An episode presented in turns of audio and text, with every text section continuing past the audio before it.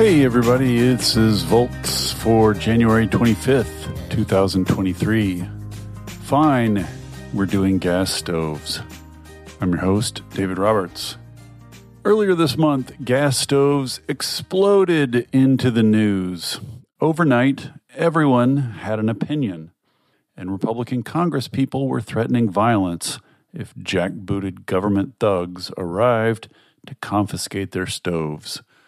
A great deal of this gas stove discourse has been lamentably stupid, and some of it has been educational, but on all sides, there's just been a lot of it. So I thought it was worth doing a podcast trying to tease out the facts. To help with that, I contacted Sage Welch of Sunstone Strategies, a climate communications firm that's been supporting electrification policies since 2018. Welch has spent years tracking the science, which has been accumulating for decades, public opinion, and regulatory action on gas stoves. Together, we dig into how this controversy arose, the science informing it, how the politics are shaping up, and what it portends for the future of decarbonization.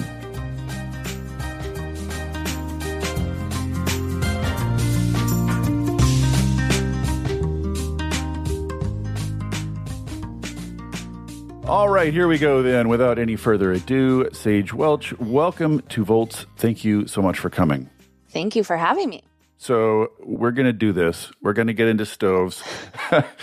Those of us, you know, who have been following decarbonization and electrification have known about this for a while and probably have been cooking with induction for a while, but Lordy, did it bust into the popular consciousness uh, in the past week or two and just cause a frenzy of nonsense? Uh, so, we're going to try to walk through the whole thing here the background, the science, uh, what's ahead. We're going to try to get it all. God help us. All right. So, Sage, first of all, why now?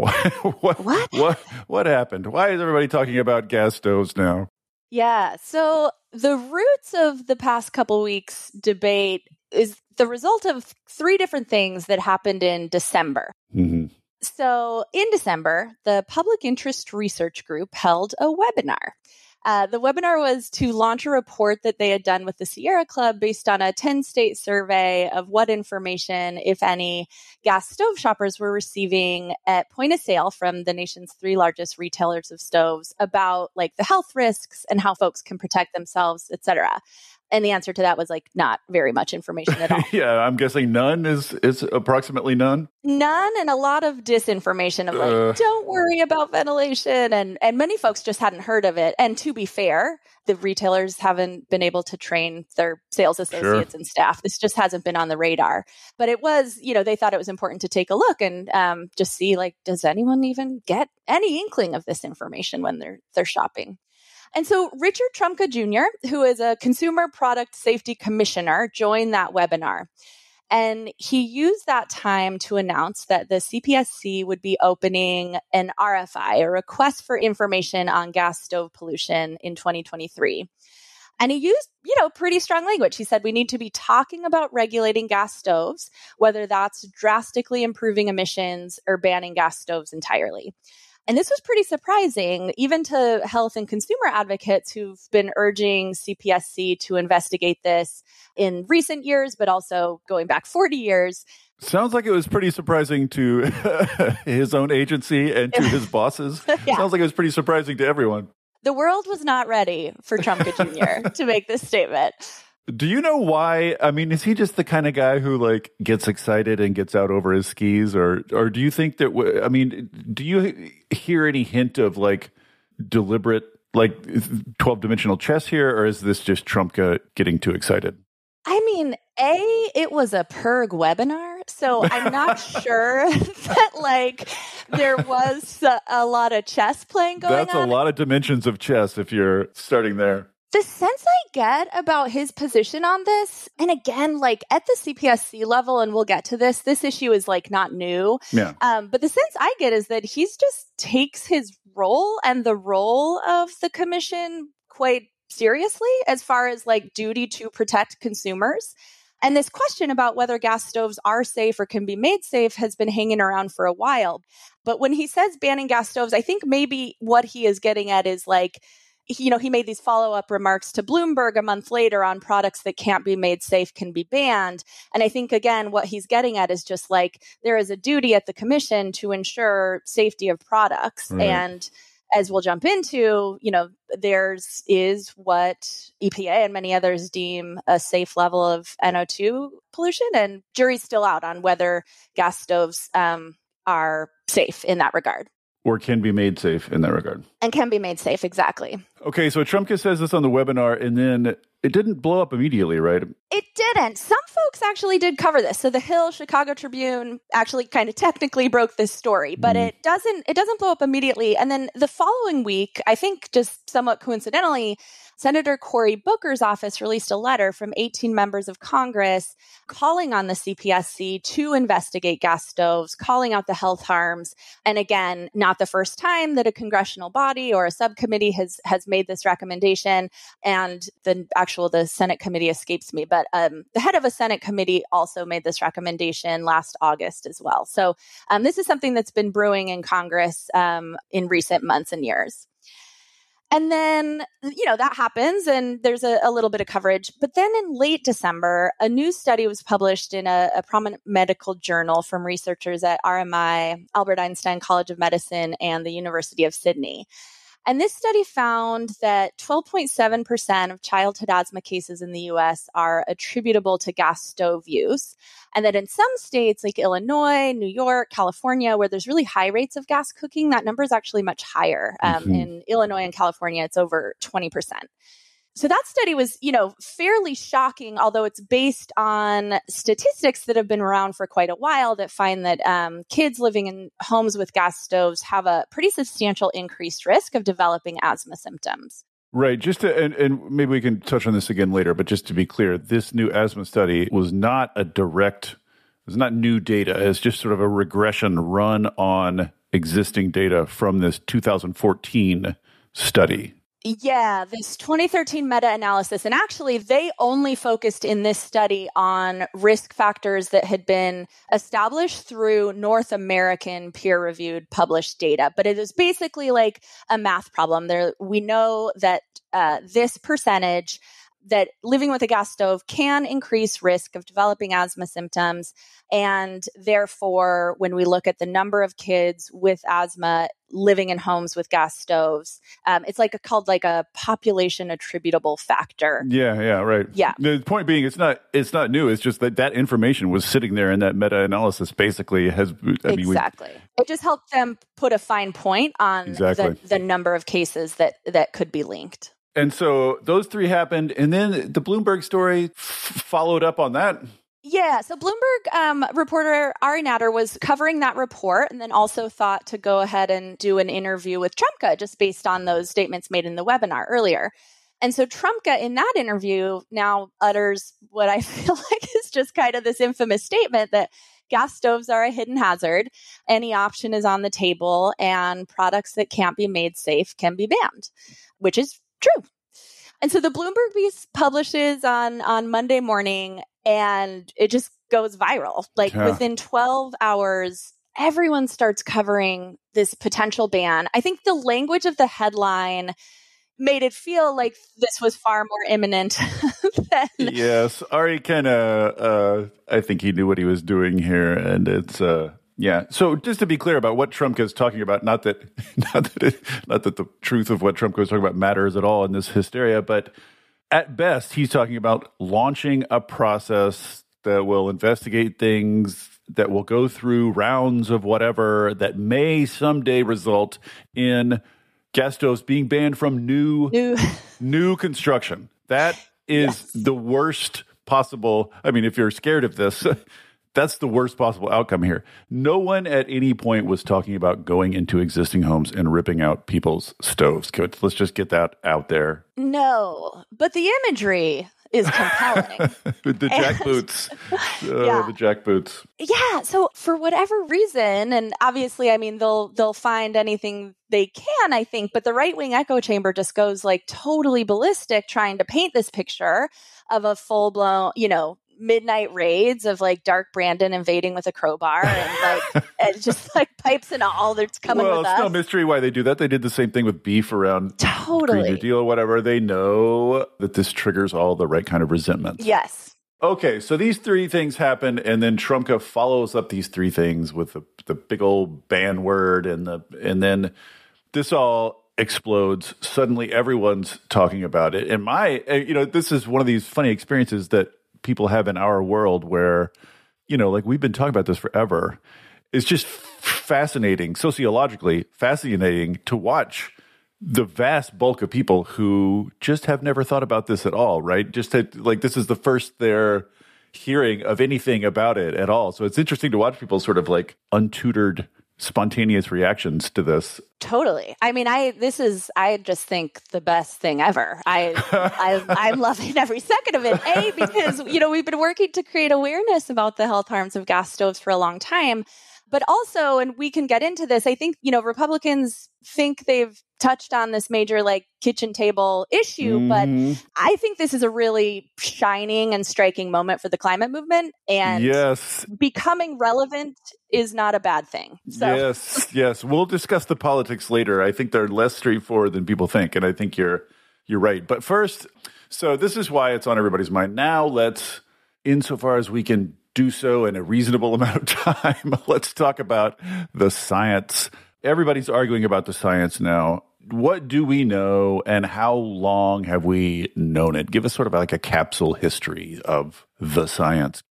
So, when you cook with methane gas, you're combusting a fossil fuel, much like you do in your car, but you're doing it in your home, and the pollution that's created goes directly into your kitchen and like kind of just like straight into your face. And ventilation can help disperse some of those pollutants. Ventilation is super important, especially if that ventilation is going outside. Unfortunately, a lot of ventilation circulates straight back to you and or no one uses it and or you may not have a range hood.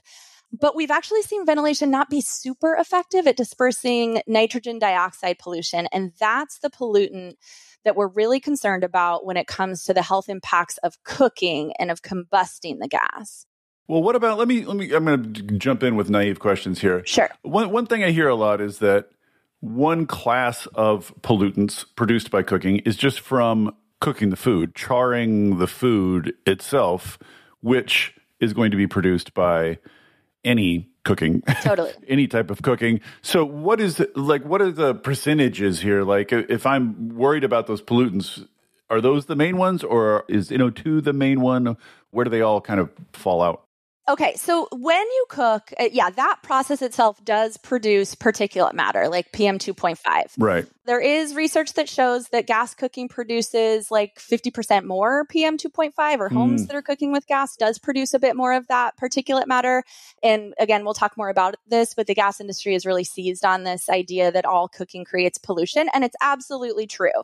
Even, you know, electric stoves, it's a good idea to try and fan some of this particulate matter like away from you and out the window. Yes, ventilation is important in all cooking. Let's just yes. put a stake in that. But then the conversation that we're having in regards to asthma and lung irritants, um, specifically, we really do need to zero in on nitrogen dioxide and NO2 because mm. NO2 exposure is just really bad. This uh, leads to aggravated respiratory symptoms, higher susceptibility to lung infections like COVA, uh, COVA, COVID, um, increased risk of asthma, as well as like IQ and learning deficits, increased risk of cardiovascular effects. I don't think there's anyone that's going to argue that NO2 pollution is not bad. Mm-hmm. We've regulated NO2 levels outdoors for a very long time. And I actually think that there's steady new research coming out that NO2 is even worse outdoors than we ever thought. But there's this funky little thing where no one actually gets to regulate indoor air concentrations. But what we know about cooking with gas is that in the time it takes to like bake a pie, about an hour, 90% of all homes, specifically when you're cooking with gas, will have an unhealthy level of NO2 pollution, a level that EPA says is not acceptable in outdoor air. And EPA research shows that homes with gas stoves can have up to 400% higher NO2 concentrations than homes with electric stoves. Because with an electric stove, you're not combusting a fossil fuel. This pollution is very specific to that fossil fuel combustion.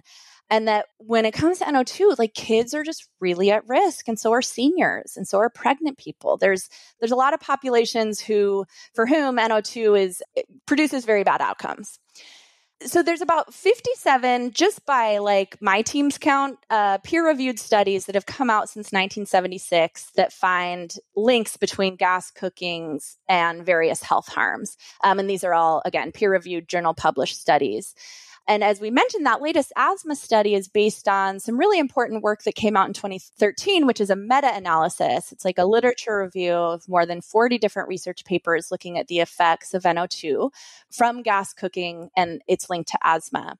A lot of what I'm seeing about the science goes back to this 2013, 2014 uh, meta analysis, and some back even to like a study in 1991, I think.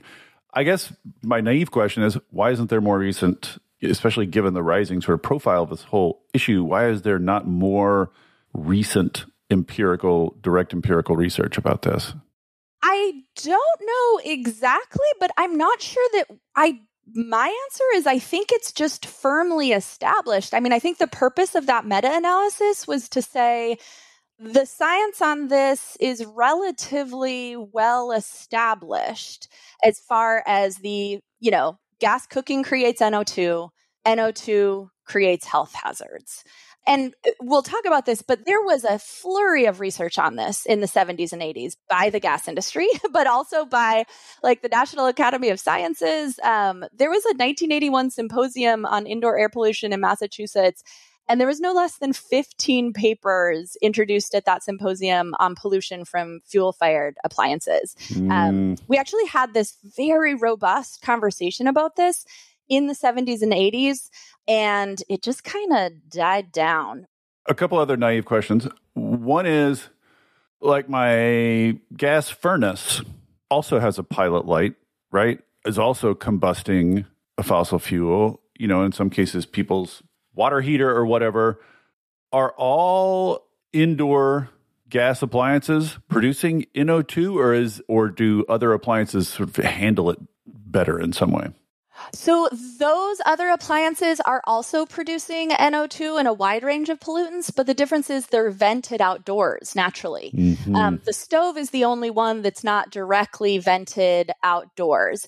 And I think it's important to bring this up though, because we, I don't think it's been underappreciated the role that gas appliances play in smog formation. Mm in California, where I'm based, there's air quality management districts and also the California Air Resources Board. These folks are um, required to meet federal air quality standards. Mm-hmm. And what I see them focusing on right now, because actually there's some some movement on this, we can't actually meet these standards unless we do something at the moment about these vented appliances. So gas appliances in homes and buildings are a notable contributor to outdoor pollution? The gas appliances in the Bay Area contribute more like more NOx, which is a creates smog, than all of the passenger vehicles in the Bay Area. No shit. In California in total, these appliances are responsible for more than four times the NOx pollution than our power plants. That is wild. It's striking,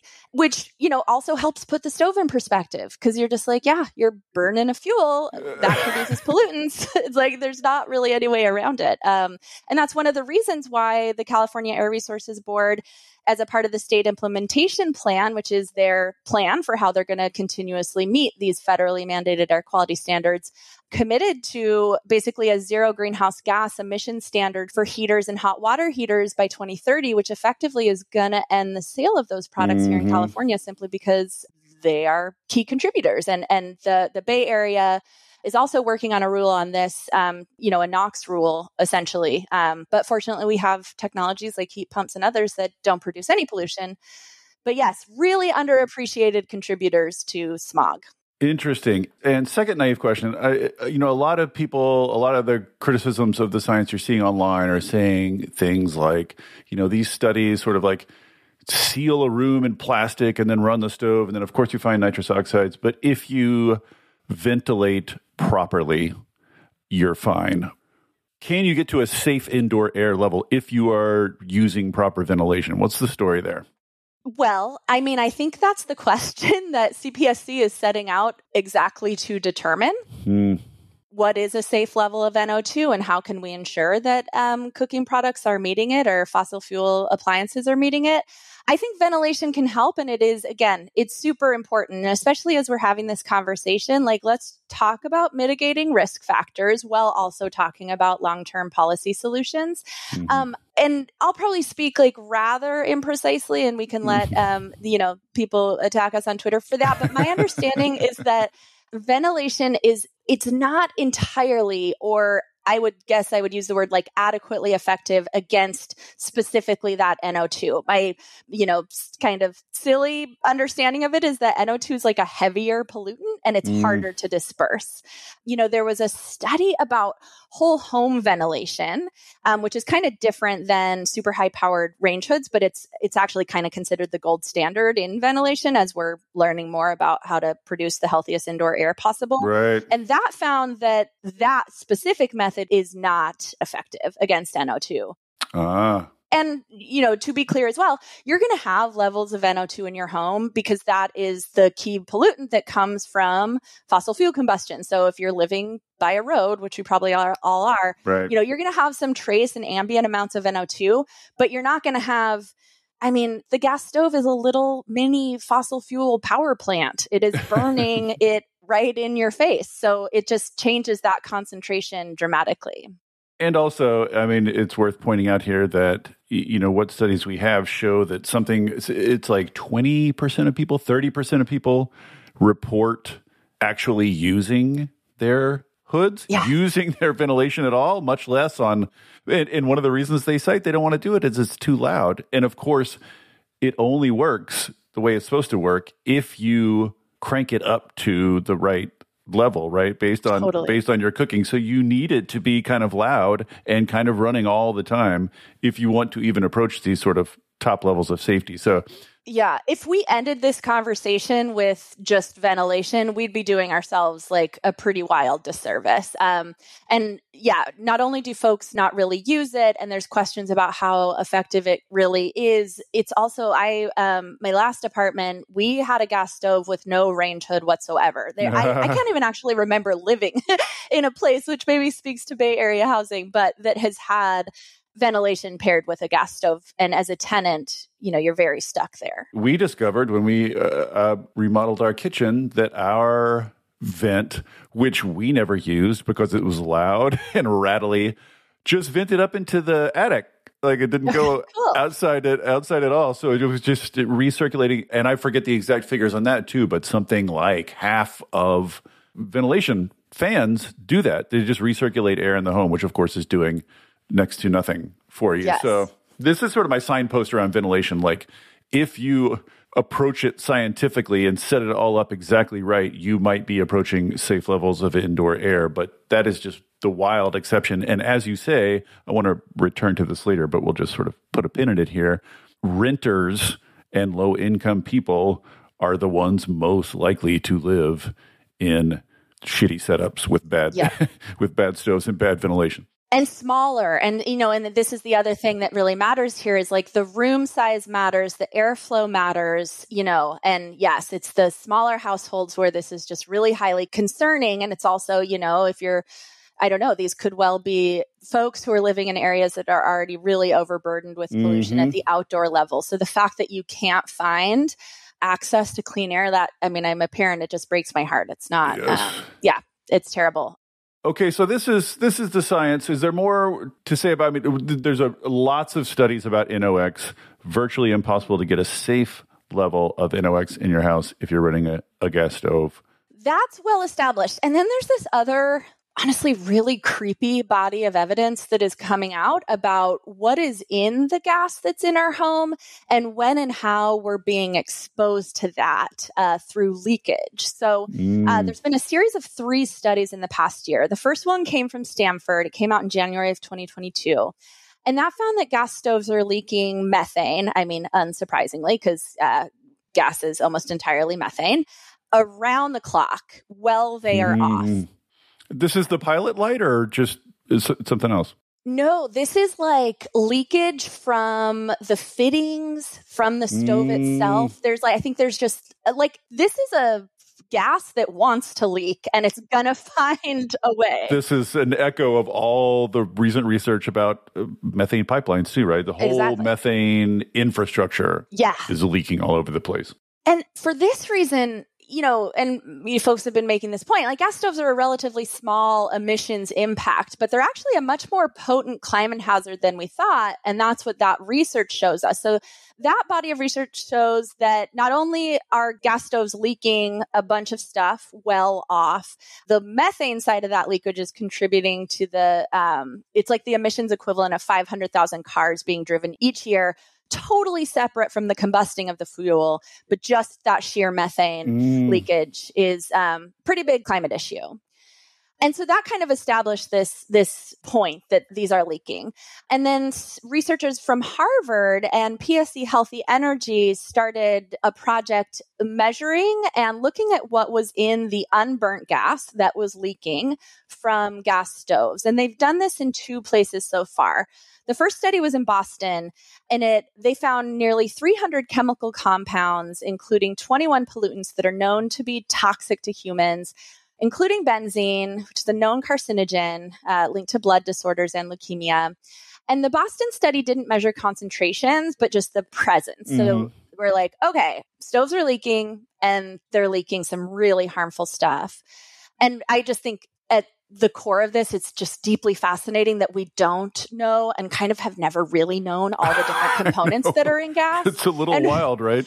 It's totally crazy. It's coming into our homes. And uh, this PSE study that I'm about to mention, the title of the study is Home is Where the Pipeline Ends, because it literally is from sourcing to transportation to distribution lines to your house gas is picking up all kinds of stuff and we don't ever really determine what is in that and how it could affect you. So this PSE study did the same thing as the Boston study. They measured what was in the gas that was leaking from kitchens in California, but this time they measured the concentrations.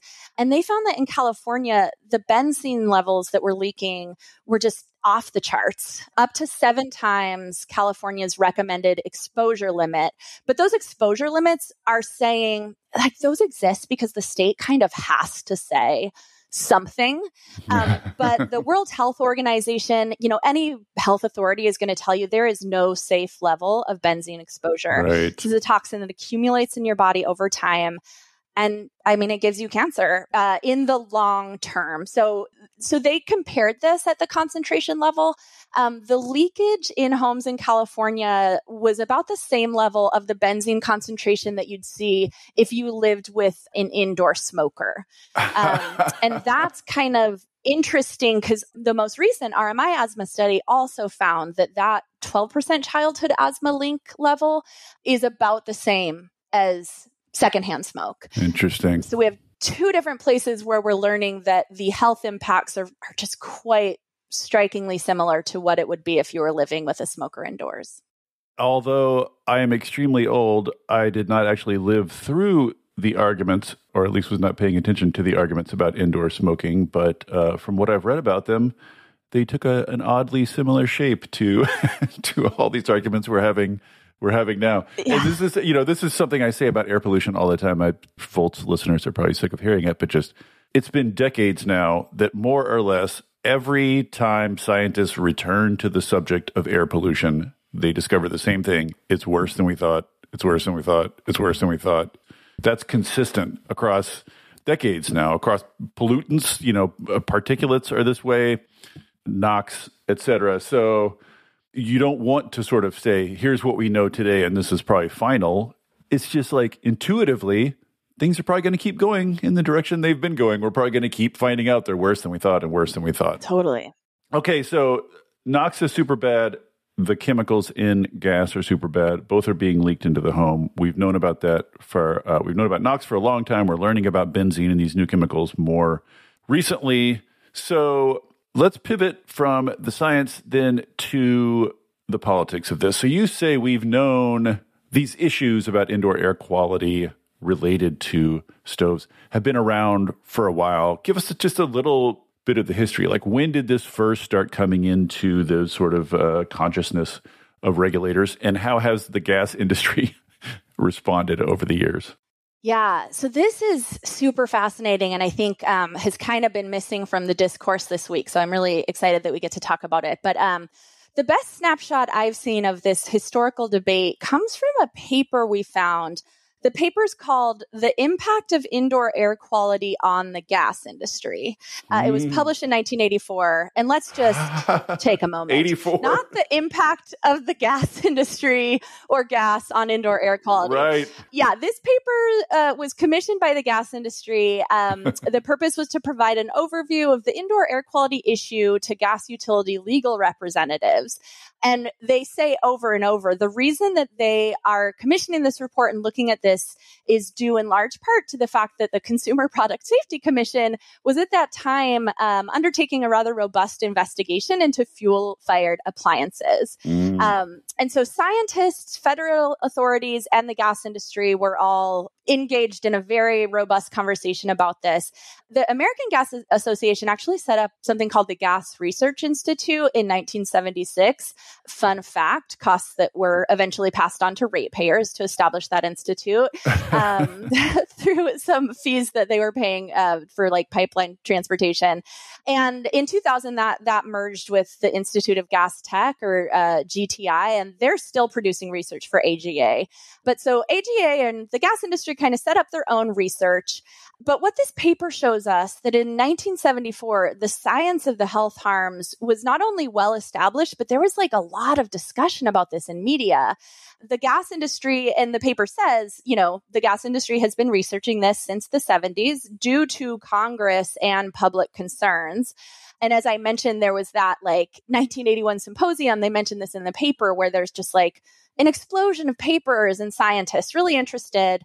Um, and this is also around the time where we were really focused on energy conservation. So we were tightening up building envelopes. Mm. And I think that's part of the reason why there was also an expressed interest in what might be floating around inside, because we were steadily locking people into those pollutants. Uh, yes, the building sealing, I think, is probably, you could probably view as like the tail end of the kind of oil crisis, Jimmy Carter, mm-hmm. let's preserve oil, let's do energy efficiency tail end of the 70s, that movement, which then ran into the 80s and Reagan, which I think our story does as well. Yes.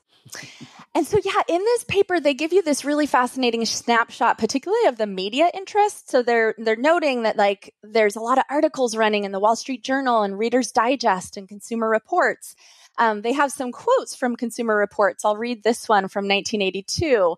Children from gas stove homes have a greater incidence of respiratory illness and impaired lung function than those from homes with electric stoves. And then in 1984, there's this excerpt from a Consumer Reports article that says the evidence so far suggests that emissions from a gas range do pose a risk. And if you're buying a new range and you can choose between electric and gas, you might want to choose an electric one. Mm. And that is just like verbatim what everything has said this week and, you know, some new reporting that we're seeing from Consumer Reports. So it's so interesting to me that we were having this conversation and we just kind of develop collective amnesia. I mean, I think that's due in large part, and I'm sure we'll chat about this to marketing of gas stoves. But mm-hmm. um, for everyone being like, this is coming out of the blue and right. this is being manufactured, like, no. Is this only about, it's only about climate change? Right. Yeah. Exactly. Like, this is because we have this hidden agenda. I mean, and I guess it maybe it's a hidden agenda to keep people safe, but like no, we we have long been. so what happened in the '80s? Then all these questions pop up in the early '80s. Yeah. I remember other things about the politics of the early '80s. Think about all the many many things that we started in the '70s that if we just kept doing them, we we'd be so much better off today. That plane. Uh, yes, and it all came to a screeching halt in the 80s. Yeah, and so so during the 1980s, you have both EPA and the CPSC kind of working on this. Congress created this interagency research group on indoor air quality to coordinate research in 1979. And so that include various EPA investigations. And then, as we said, the CPSC was undertaking these investigations and authoring reports about fuel fired appliances. In the spring of 1986, EPA instructed CPSC, they're kind of exchanging dialogue about mm-hmm. like the fact that they kind of think there's a problem here. So EPA tells CPSC to identify the level of NO2 in homes that is coming from appliances.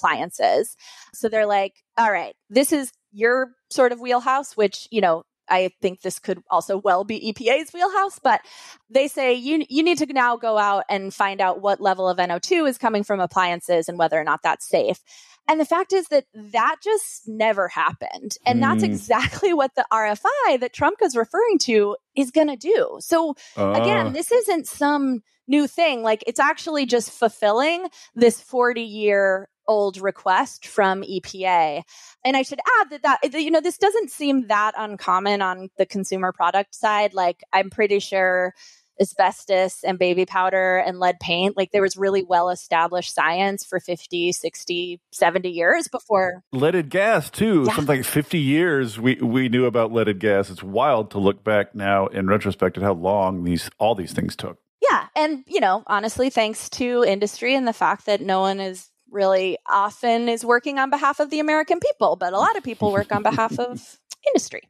Well, let's segue then into. Um, I mean, one of the explanations. You know, this this concern was big in the late '70s and early '80s. It was moving forward, and then got sort of shut down at the consumer agency, probably because uh, they were not. You know, the administration was not big fans of regulation at the time, and was big fans of fossil fuels at the time. So, one of the reasons that this got put on the back burner, uh, pardon the pun, and stayed there for decades is that the gas industry uh, worked very hard to keep it on the back burner. So, let's talk about that then a little bit.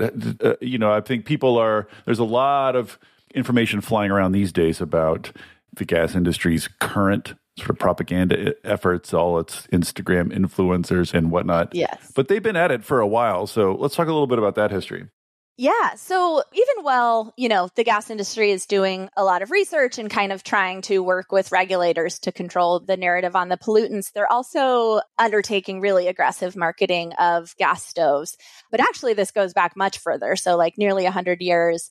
Um, this has been coming up a lot on the internet, and I'm so happy it's coming out because I think it's one of those things that illustrates just how conditioned we've been. But this phrase, cooking with gas, that was a phrase that was developed by an executive from the American Gas Association in the 1930s. And he happened to know some writers for Bob Hope and some other radio show hosts. and it starts to appear in these scripts and then just gets picked up by other places and really becomes like ubiquitous, this phrase in culture by the 1940s.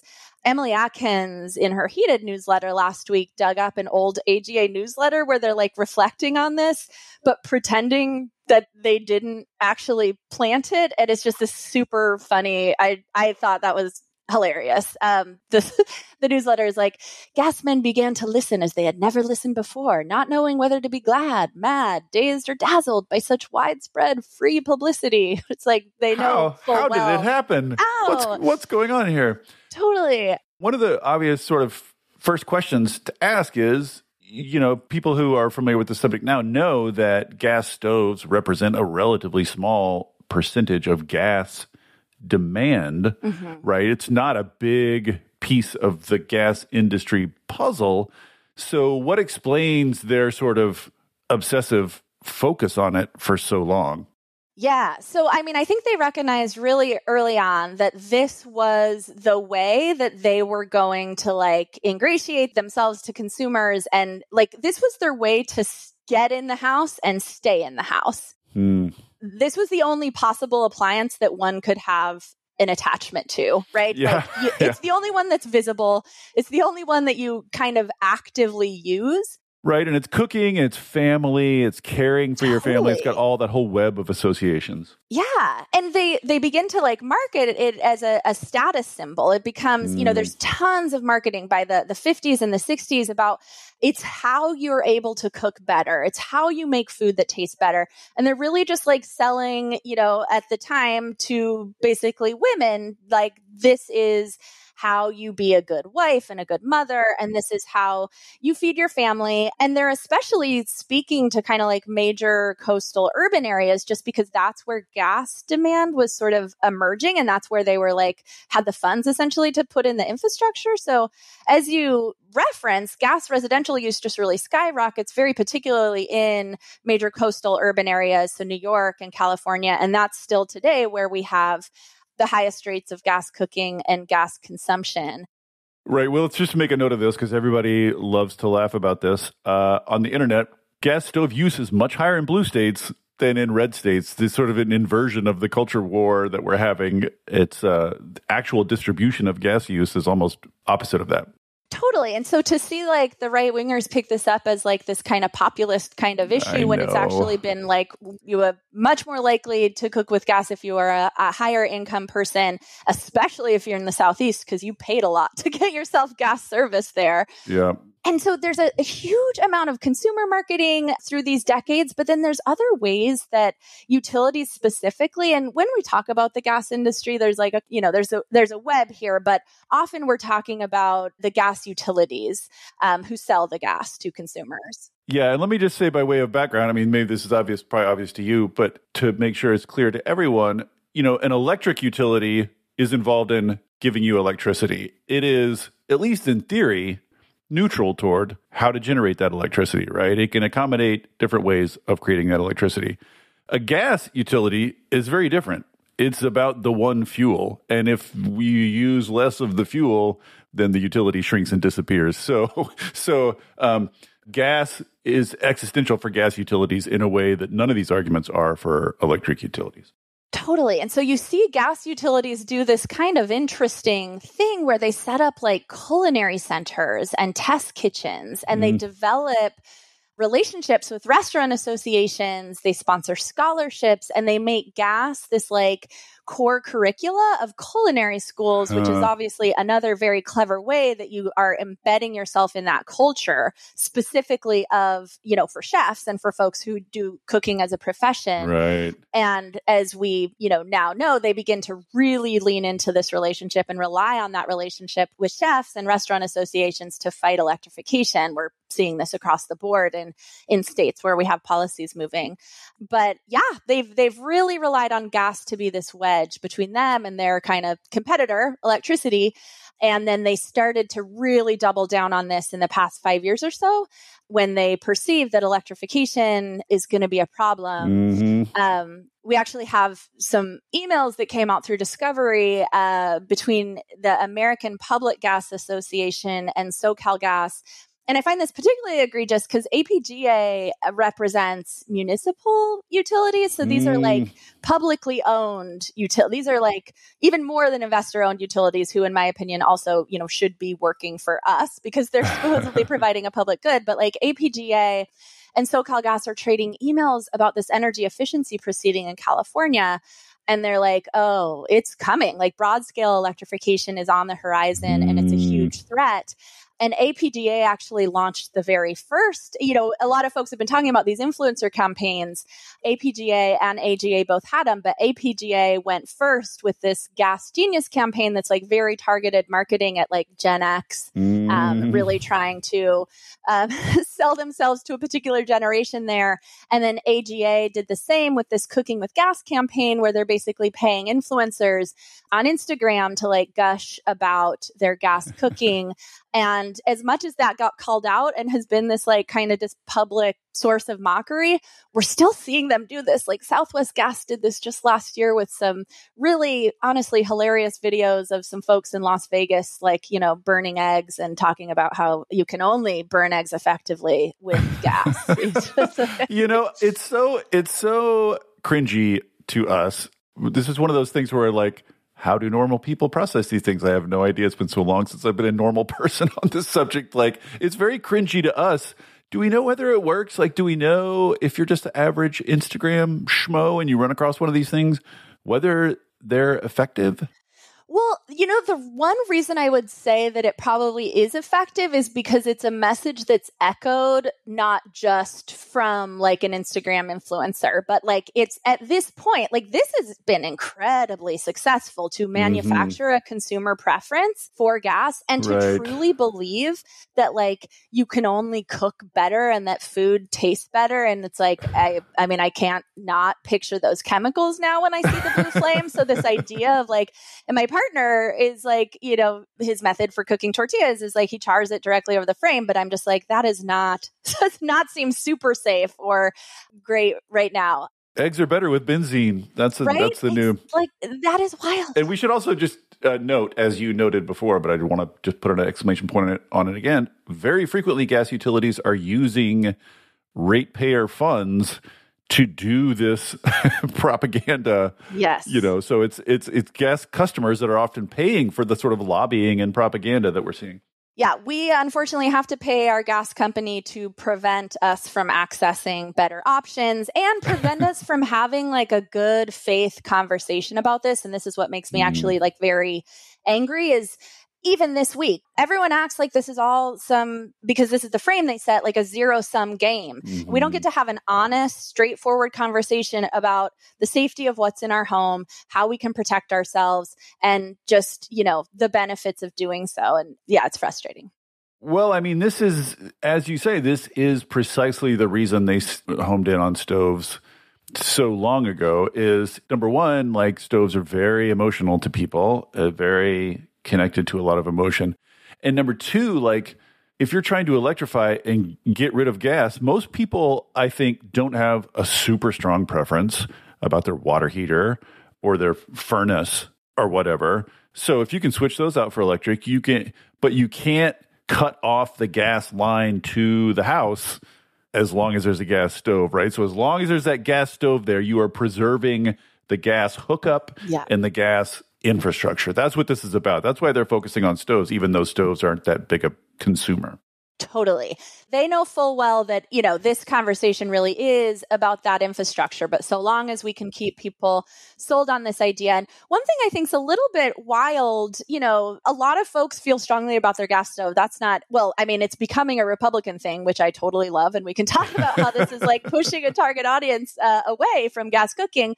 But when people say like we can't switch or gas is just better, like A, that's been manufactured, but we also haven't been cooking with gas for all that long. Like this is the 50s, 60s, and 70s. Right. We transitioned from like coal stoves before. There's a, a chef that we work with, uh, Chris Galarza, and his he just makes the point that like we can still have culture and tradition. It's not the fuel source. Like cooking will remain a wonderful way to unify families. We can learn, we can change. Uh, we changed to gas. Food still heats, right, and eats. Yes.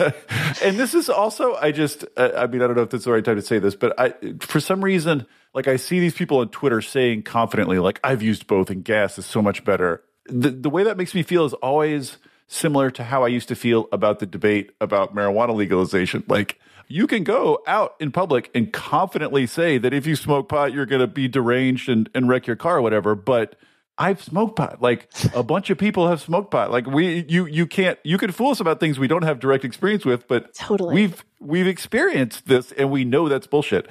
I've cooked with both gas and induction. And the idea that just your average run of the mill Joe or Jane in their kitchen is so expert right. that these fine distinctions of like oh i've got to get exactly the right char. Yeah. i'm so sure. Like i'm so sure you're getting the exact right char. You get takeout Yes, exactly. You're eating 50% of your meals from the burrito shop, as am I. it's fine. We can admit yes. this, but it definitely became the like smartest person in the room response to the the debate. And yes. but like what I don't like about that or what I would hope folks would understand is like you're I mean, it's just like with cars and massive cars. You've been taught to believe that. That has I been know. manufactured, all consumer preferences. People really do not like to hear that their own consumer preferences have been shaped yes. by socialization and by nefarious forces. They really really don't like to hear that. But, you know, it's just true. All of us were born into this. We're shaped, we're socialized, we're given messages.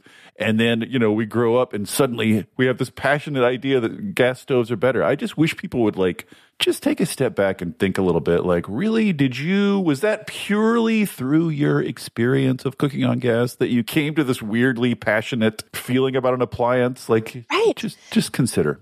What I, again, love about this week is you have like these like right wing representation, walking representations of like toxic masculinity now being like, ga- like this appliance is the thing that The they care gun. so much about. Right. I mean, yeah, God, guns, gas stoves. and, but keep it up.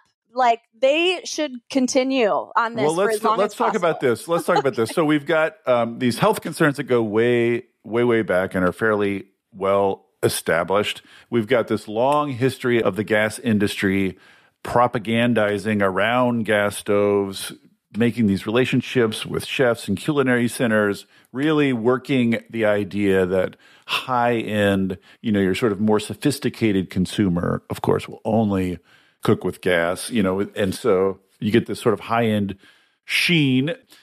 Your thesis, I mean, I, I think a lot of people looking at this sort of intuitively would think, oh no, this is another culture war. It's another backlash. This is another environmentalists are shooting themselves in the foot by going after things people love and they're only harming their own long term goals and you know all the usual lecturing of the left is in full flower uh, out there on Twitter. But your thesis is that the political valence of this, the political consequences of this, are going to redound in favor of environmentalists. So tell us why.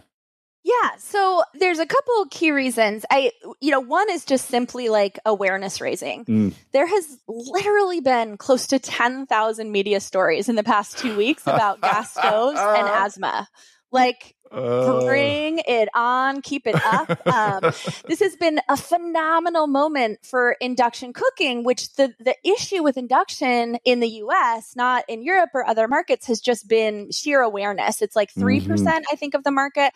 And, you know, unfortunately to date, manufacturers haven't really pushed this technology super hard. And so, you know, there hasn't been a lot of advertising of it.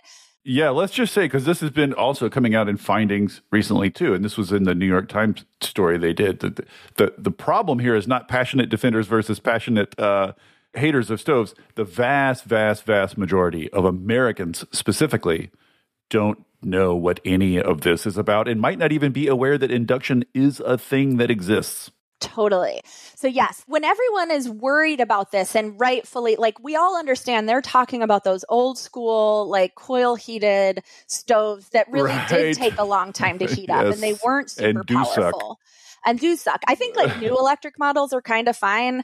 Um, Mm. But induction is not fine. It's totally awesome It rules. It it really really is. Um and i so but just quickly on on the, that kind of awareness raising i think it may not even seem like it today or in 2 weeks but my personal experience on this issue and again like i'm a renter and have pretty much all our places have had gas stoves is that like I learned about this about five years ago. I was like, wow, that's interesting. But like, I'm obviously in no position to change my stove. And then, like, every time I clicked on the pilot light and I saw the flame, I just started to get a little bit worried.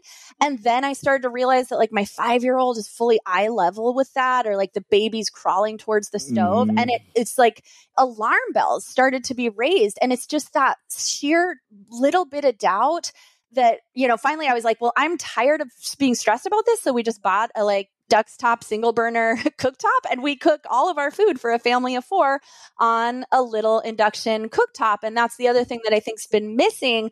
In there's been incredible coverage of induction. It's finally kind of coming into the public consciousness, and folks are noting it can be a little bit pricier. And I think um, there's a lot of cost competitive ranges, but it is true if you're getting like a full blown oven, but you don't need to do that. You can spend under a hundred dollars and you can use that and your toaster oven and your instapot and your air fryer like i think if you Mm. look around your kitchen you'll probably find you have a lot of electric appliances that can cover all of your kitchen needs and yeah maybe this isn't the absolute five alarm fire from a health perspective, it's certainly worth a look. But like we can also, there's really easy solutions where we just don't even have to think about whether or not we're getting exposed to NO2. Yes. Uh, this is something I, I have kind of wanted to say about the whole debate. I might as well say it here, but it's like if there were super, super compelling reasons to keep gas in your home, then maybe they would offset these health concerns because like you say mm-hmm. like like there are other bigger health risks out there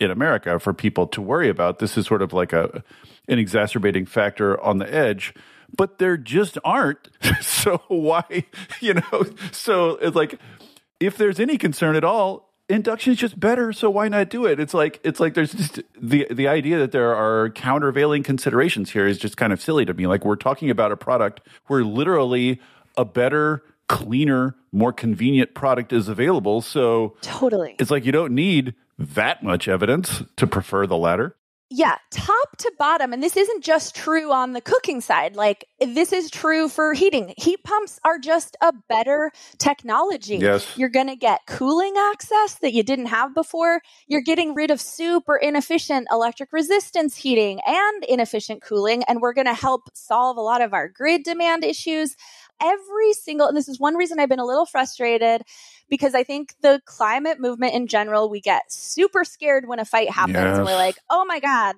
I'm on the spot. But like, this is the most incredible opening we've ever had. We have no reason to be ashamed of pushing electric technologies because they are literally better at every single level. And it's okay to fight for people's health. Like, it's okay to fight for things that are good. Yes. And I, I particularly love the like, oh, you only care about this because of climate change. I'm like, well, even if that were true, it's That's kind a of a big deal. deal.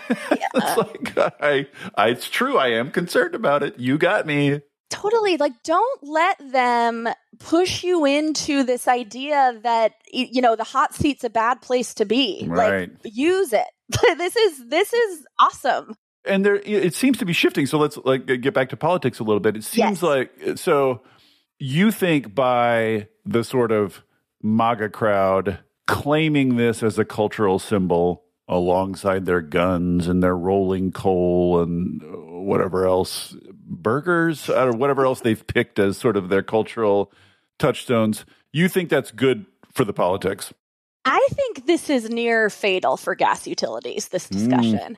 So I think that this becoming a culture war, and again, I, I think gas cooking being identified as a right wing virtue pushes a really important group of people to no longer or like to think twice about identifying with gas cooking as like a key part of their identity. Yes, which as we've noted is mostly like most of the gas stoves are in blue states. So it's like Exactly. Yeah, New York, California, Illinois, these states make up 25% of gas demand in the US and they have the highest rates of gas cooking. 9 of the 11 highest gas consumption states are either blue or purple. Um, and electrification is happening in blue states. So, as a lot of folks maybe know, about 20 states pretty much across the southeast are preempted. So Republicans have run bill with support from um, their their allies in the American Gas Association and otherwise to uh, prevent them from doing any kind of a broad scale, like local level um, electrification ordinance. But in blue states where we need support for this, people are now being told that cooking with gas, which has always been the biggest hangup, right? This previous attachment to mm-hmm. gas cooking, even for climate leaning folks, has been this lingering reason to not support electrification or to feel a little worried about it. Because it still has that sheen of like sophistication and high end, you know. Totally. So now we have MAGA people telling them, nope, yeah, I mean, I just, I personally don't want to be identified with those folks. And I think a lot of the left leaning folks don't. And these are the exact folks that we actually needed. And honestly, I just, in my view, this is a total act of goddess. We never, ever could have unwinded that 100 years of marketing to position it like this if this week hadn't happened. This is incredible. There's a, a Yale study where they asked folks um, what words come to mind in association with natural gas. They used the word natural. Um, and the words that came up for folks was energy, clean, fuel, and cooking. and after this week, I think it's going to be like asthma, harmful, health, MAGA, Republican, right? like, and also, I just think the frenzy on it makes that identification feel a little ridiculous. And the, the folks who really are going to identify this are, are folks that, unfortunately, and I care deeply about them. I wish they could also have access to a pollution free home. But that's a population we were never, ever going to reach on this issue. So there's broad swaths of the people in this country that I think are normal and seeing these other folks taping themselves to gas stoves and making like protection of a kitchen appliance the biggest you know thing in their world that's objectively like funny and it's silly and honestly ultimately it's weak. And it's showing us that like a deep identification with just one cooking technology is a little bit silly especially if you're going to ignore a huge body of science that says that cooking technology could well be hurting your health. It's funny, I just that angle sort of hadn't occurred to me that it's specifically now MAGA people telling the blue owners of most of the stoves, that ownership of those stoves is now a MAGA right wing thing. It is yeah. exquisitely sort of uh, counter to their own interests. Kind of beautiful that way. Worst possible messengers. And so, and like, I, I, God, I would love to see group chats on this from some other sides because I, I wonder.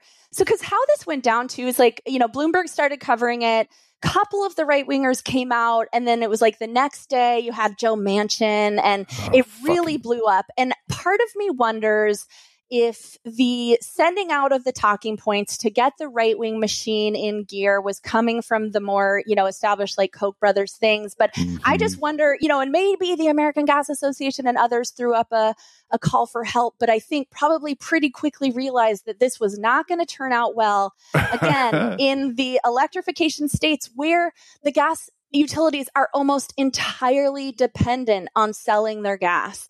And it, you know, it might be a while before we see how this all plays out, but I just firmly believe that again, this has been one of the most uh, incredible turning points that we could ever have even dreamed up or manifested uh, to help educate folks about the health harms of gas cooking, but also to undo this this conditioning, which has barely been a barrier for us.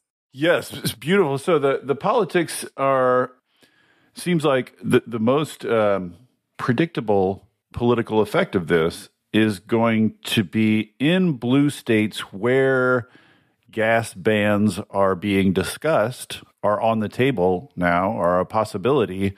This is now going to sort of reframe those gas bans as a way to stick your thumb in the eye of the MAGA movement, which is absolutely the best way you could sell those in those states. Yeah, I mean, and also a way to protect your family and and get oh, access oh, sure. and funding and you know everything else that we need to get access to folks. I mean, I think one of the things that are also could be going on, and, and folks just get a you know, I, I think climate folks in general get afraid to be vocal. But I think that this is just a really important time to again bring up that this is like not a zero sum game that these uh, the electrification movement gas bans or gas ordinances or all the work that we're doing to try and bring folks into healthier better housing that doesn't just have this super straightforward winners or losers and i think one of the reasons why we're afraid of harnessing this narrative is like you know, we're very conscious of organized labor membership or people who don't have the means to electrify. But I think this is just exactly that opportunity to get out there right now and fight for those who have gas in their homes to get that out, get them access to induction cooktops. Like, let's expand IRA funding. Let's use state budgets mm. to help supplement the costs here. And I think workers who really do care about climate change, like, this is our chance to tell folks that this is, you know, electrification is huge for skilled labor. like, there are yes. so many opportunities. I keep, I keep reading and hearing stories about how we're short on those workers, those basic trade workers, like elect- uh, specifically electricians, which we're going to need a, a bazillion of in coming years. Yes. This is a chance to revitalize vocational education in this country mm. and beef up unions. Like we need electricians across the board, also for the plumbers and the pipe fitters. And this is what bothers me is that like labor, the tops, the leadership and the utilities are going around telling everyone that, yeah, this means your job. Your job is over. You're done mm. if we mm. pursue these electrification measures. When really we have like thermal energy networks coming up as a solution yes. in states across the country plumbers and pipe fitters are going to continue to work on mm-hmm. pipes. We're mm-hmm. just going to pipe like clean energy and use heat pumps. Hot water. Yeah, it's electrification. It's labor led electrification. And even for the gas linemen and folks who I would say probably know better than anyone exactly how dangerous gas is. And we didn't even touch on like the fact that when you electrify, you're getting rid of explosions and, you know, yes. there's so much beyond just the health. But these workers, like if we all agreed tomorrow that we're going to retire the gas system and move to 100% electrification for homes, that's 20 to 30 years of work in which that expertise on the gas system I know. is so central. Of all things that would do, threatening jobs is just absolutely on the bottom of the list. Like if there's one thing we know about what that would take, it's a lot of work. So much work and an opportunity for like solid family sustaining long term work. And the education pipelines, there's a really innovative approach that's being proposed in New York right now to very specifically go to uh, communities where there hasn't been traditionally opportunities and where it's overburdened, you know, there's pollution mm-hmm. burdens and get folks into those pipelines right now.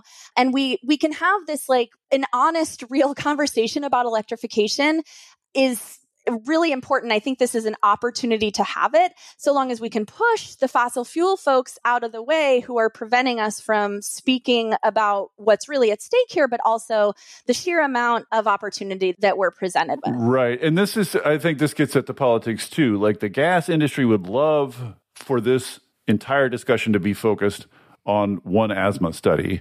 So, you know, like the discussion is not, it's not just about the one study. It's not just about the history of studies. It's not just about yes. the other risks. It's about all the risks of gas infrastructure. And it's about the way that gas stoves are the sort of cork in the bottle. You know what I mean? Like once you get them out of the way, the rest of electrification becomes easier, even though they themselves are a relatively small part of demand for gas. They're a very big symbolic and sort of political uh, flag in the ground for the gas industry. So they matter broadly for labor, for politics, for health, and for decarbonization, even though they are a small source of greenhouse gases in and of themselves.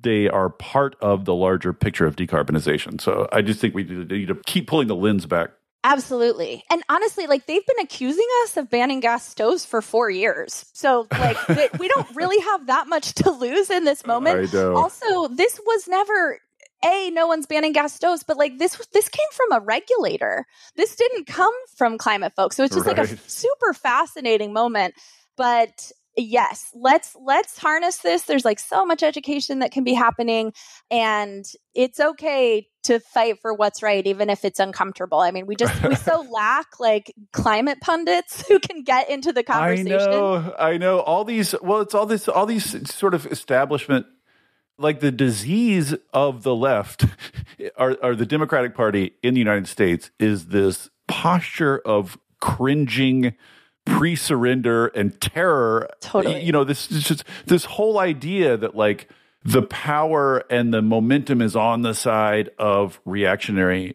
forces. And I just don't think that's true. And like just confidence, right? Just confidence is what the yeah. whole friggin' left, the whole Democratic Party, and the whole climate movement needs more of. Like, yes, you caught us. We're trying to make things safer and like stop uh, climate change. Like, busted. Uh, two more quick aspects of this before I let you go that I want to get into. Uh, one is just the justice, the environmental justice angle. Sort of like one thing that's reactionaries will say, you know, this is going to hurt poor people worse because they can't afford these fancy, expensive induction stoves, and so they're going to be hurt worse by this. But another way to look at it is by locking in gas stoves, you know, we focus all our attention on sort of this upscale suburban woman consumer, but it's going to be poor people who can't get away from gas stoves, right? I mean, that's how mm-hmm. that's how it always ends up. The poor people who work at the restaurants, the poor people who are renting like insofar as we let gas stoves hang around, it's not suburban mom who's who's going to be the modal consumer. It's going to be people who can't get away from it. So how do you think about the justice, environmental justice, and sort of economic justice aspects of all this? Yeah we are about to see, you know, in the next month or two, this wave of gas heating bills hit folks across the country. Like the price of methane gas, you know, has been up every year. It's like doubling, but this winter has been crazy for this. And I think it's like not fully understood that you have this spot price of gas, you know, methane gas that is passed on by utilities who, you know, pushed for you know, pipeline replacements and all this other infrastructure that is also added to your bill, but then claims no responsibility when that price goes through the roof and you're hit with hundreds and mm-hmm. hundreds of mm-hmm. dollars. And a lot of the like moratoriums that we had on utility bill shutoffs have expired. And we're just, I, I think we're like about to see a really horrible crisis. So when folks say that like gas is the cheaper option, well, right now it absolutely is not. And it's certainly not when you look at the concept of, as you're speaking to stranded assets, the fact that a lot of folks are going to be left on a gas system that steadily needs, you know, a huge amount of investment only just to keep it safe, supposedly, yeah. let alone when utilities get their way and pilot all these ludicrous like hydrogen for heating projects and re- make us pay for like renewable natural gas and stuff. So we have a total crisis on our hands on energy affordability across the board, but that's being driven on both sides from the fact that we're exporting all of our natural gas and that prices are going through the roof. And that's driving up both the price of electricity and the price of gas heating bills. And, you know, this is one area where there's you know, folks who are really doing interesting, like push the envelope work on energy burden stuff. But we absolutely need to be more vocal and also just like near term focus on these bills and making sure that power does not get shut off. But yes, beyond that, I think um, we're starting to see this. So California had, we had close to a billion and it got cut back a little bit and extended over years. So Governor Newsom really would like to see our funding reinstated, but close to a billion in California from last year's state budget it to uh, do low income whole home retrofit. So this mm. is go mm. into homes, get them heat pumps. And super important point here on heat pump efficiency is that in most places that's going to produce um, great kind of energy savings while offering access right. to cooling all across, you know, the I-5 corridor. If yes. Portland, Oregon can hit 116 degrees yes. for five days at a time, we need cooling yesterday. And actually in Portland, there's another really innovative program, this Portland Clean Energy Fund that's distributing 15,000 heat pumps to homes in need. I saw some super sick legislation get introduced in DC to do these kind of low income retrofits. But right now, I think if we could just all focus, and this is the goal, like the kind of government funded and incentivized electrification needs to be laser focused on helping lower income folks and folks without the means to electrify do that. That's a policy problem with a policy solution there's a lot of money f- changing hands, floating around in the world, and we can absolutely make this happen. And in the process of doing so, we're going to like lock in better affordability, but we're also going to clean up the air, get access to cooling, and solve a lot of major kind of urgent crises that are coming with extreme heat. And then we also need to have a discussion on the infrastructure side like climate change is posing a very serious problem to all of our energy systems.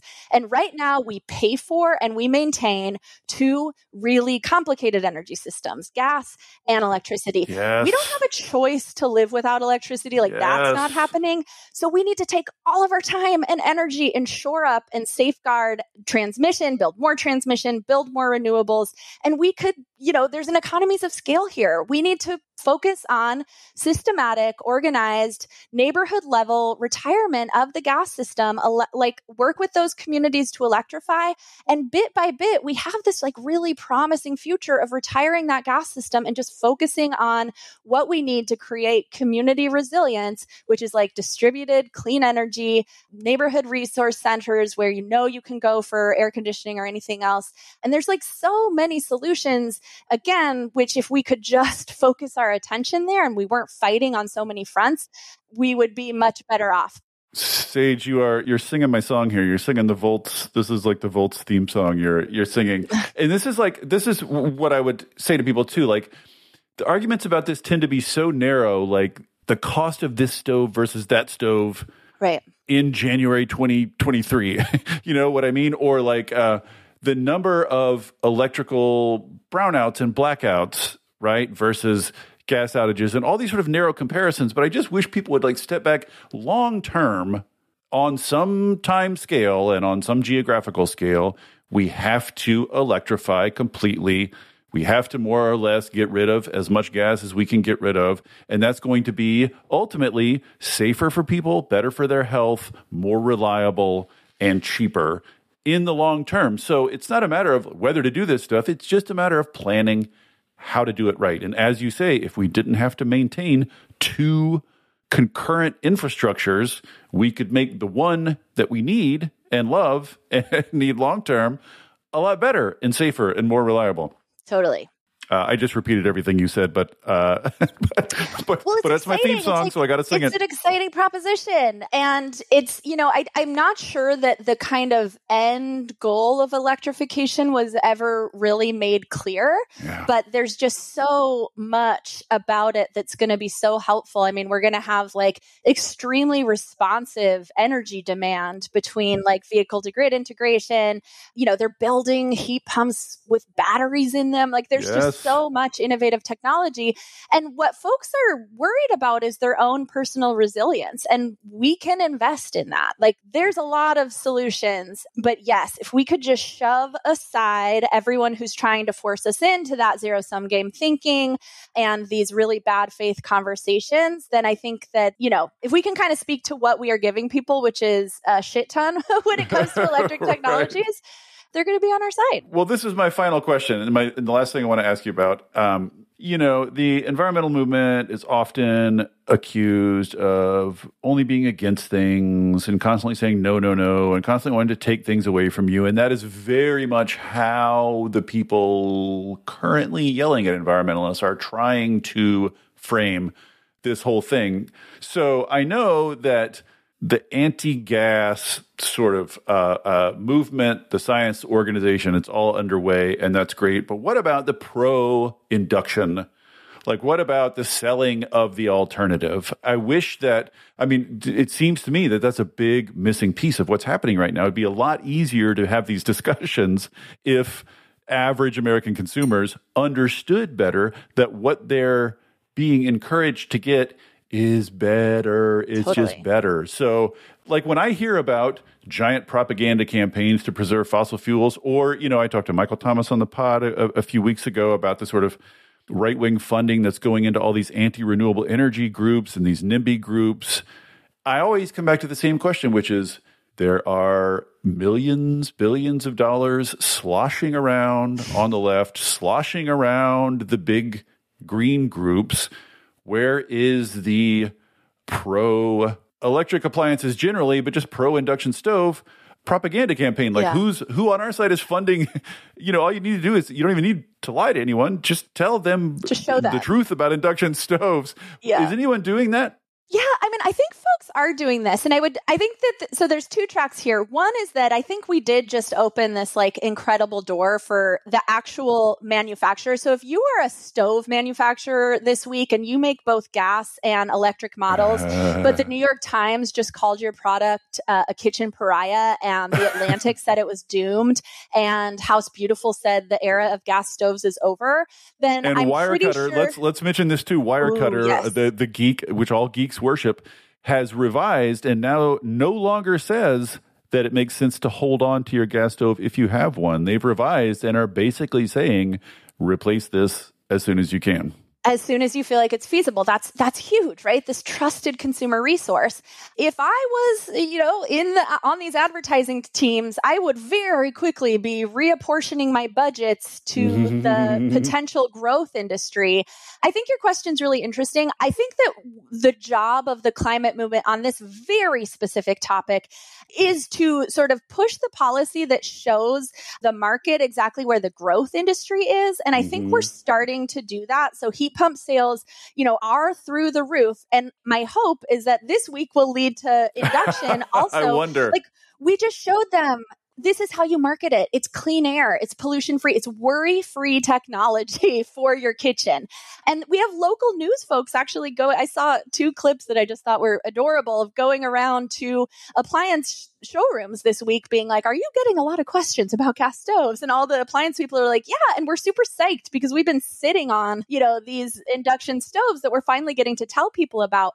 But my hope is that we're going to see a huge influx in advertising dollars just because, like, also right now, close to a quarter of the population in this country is living somewhere where an electrification policy is moving. Mm. And if you mm. make these technologies, and a lot of the OEMs make both, you should really start to invest in the product that has a, a future rather than the product that simply doesn't.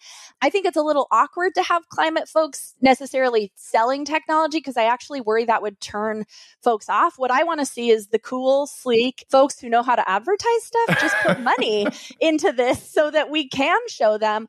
And I think the role of climate people honestly should be continuing to push the policies that are going to push the market.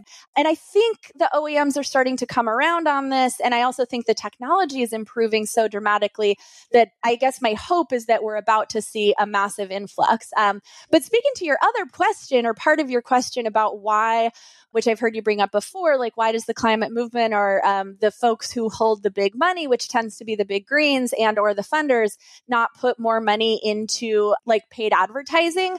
I think part of it has to do with like a metrics issue, and part of it just has to do with like being wholeheartedly focused on our narrow view of hitting policymakers and pushing yeah. that policy line.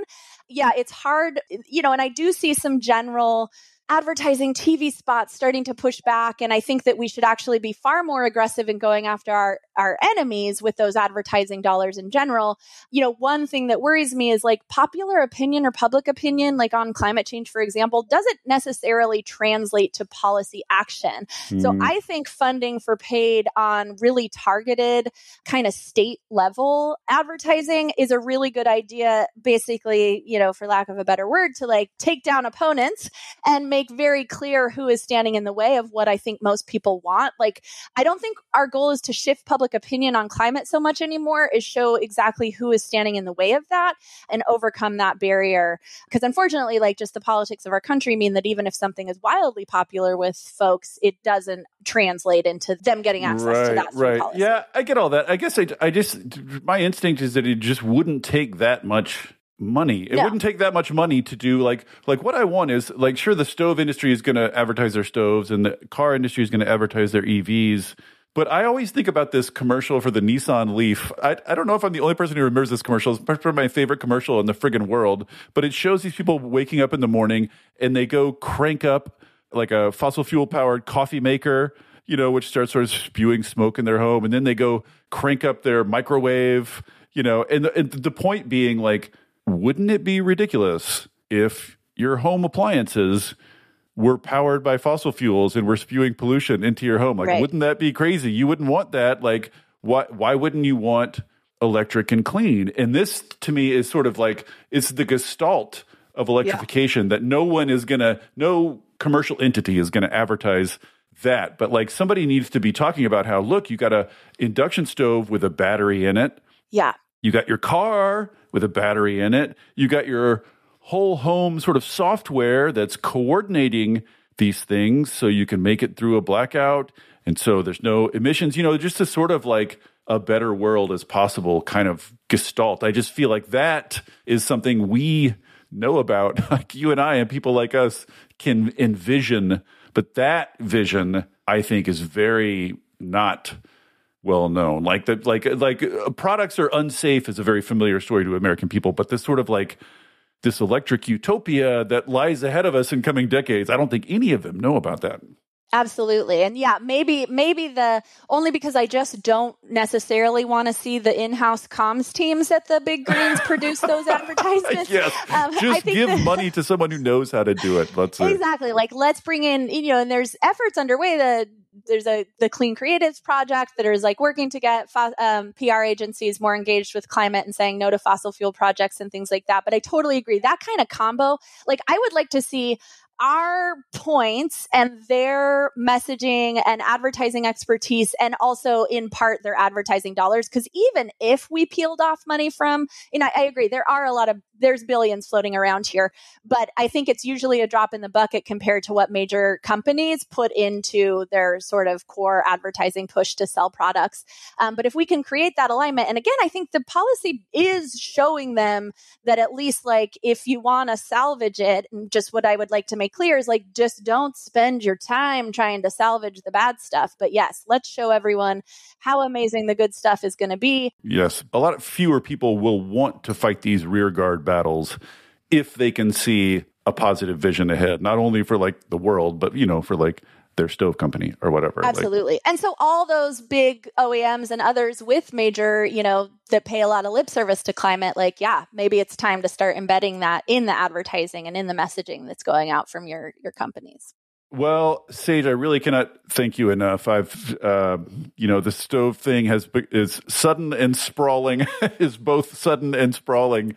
Uh, so uh, it was very helpful to walk through it like this, and um, you know, maybe we can do it again in a year and and see how induction stove sales are going. I mean, this is such a fast moving and as you say, huge huge opportunity for the good guys here, the people trying to solve climate change, the people trying to improve public health, the people working for environmental justice, a huge opportunity. So thanks for emphasizing that too. So thank you for all your time. Oh, thank you. Um, yeah, best week ever. Happy to do it. awesome. All right. Thanks. Bye.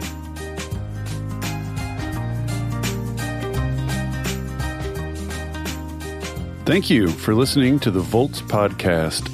It is ad free, powered entirely by listeners like you. If you value conversations like this, please consider becoming a paid Volts subscriber at volts.wtf. Yes, that's volts WTF so that I can continue doing this work. Thank you so much, and I'll see you next time.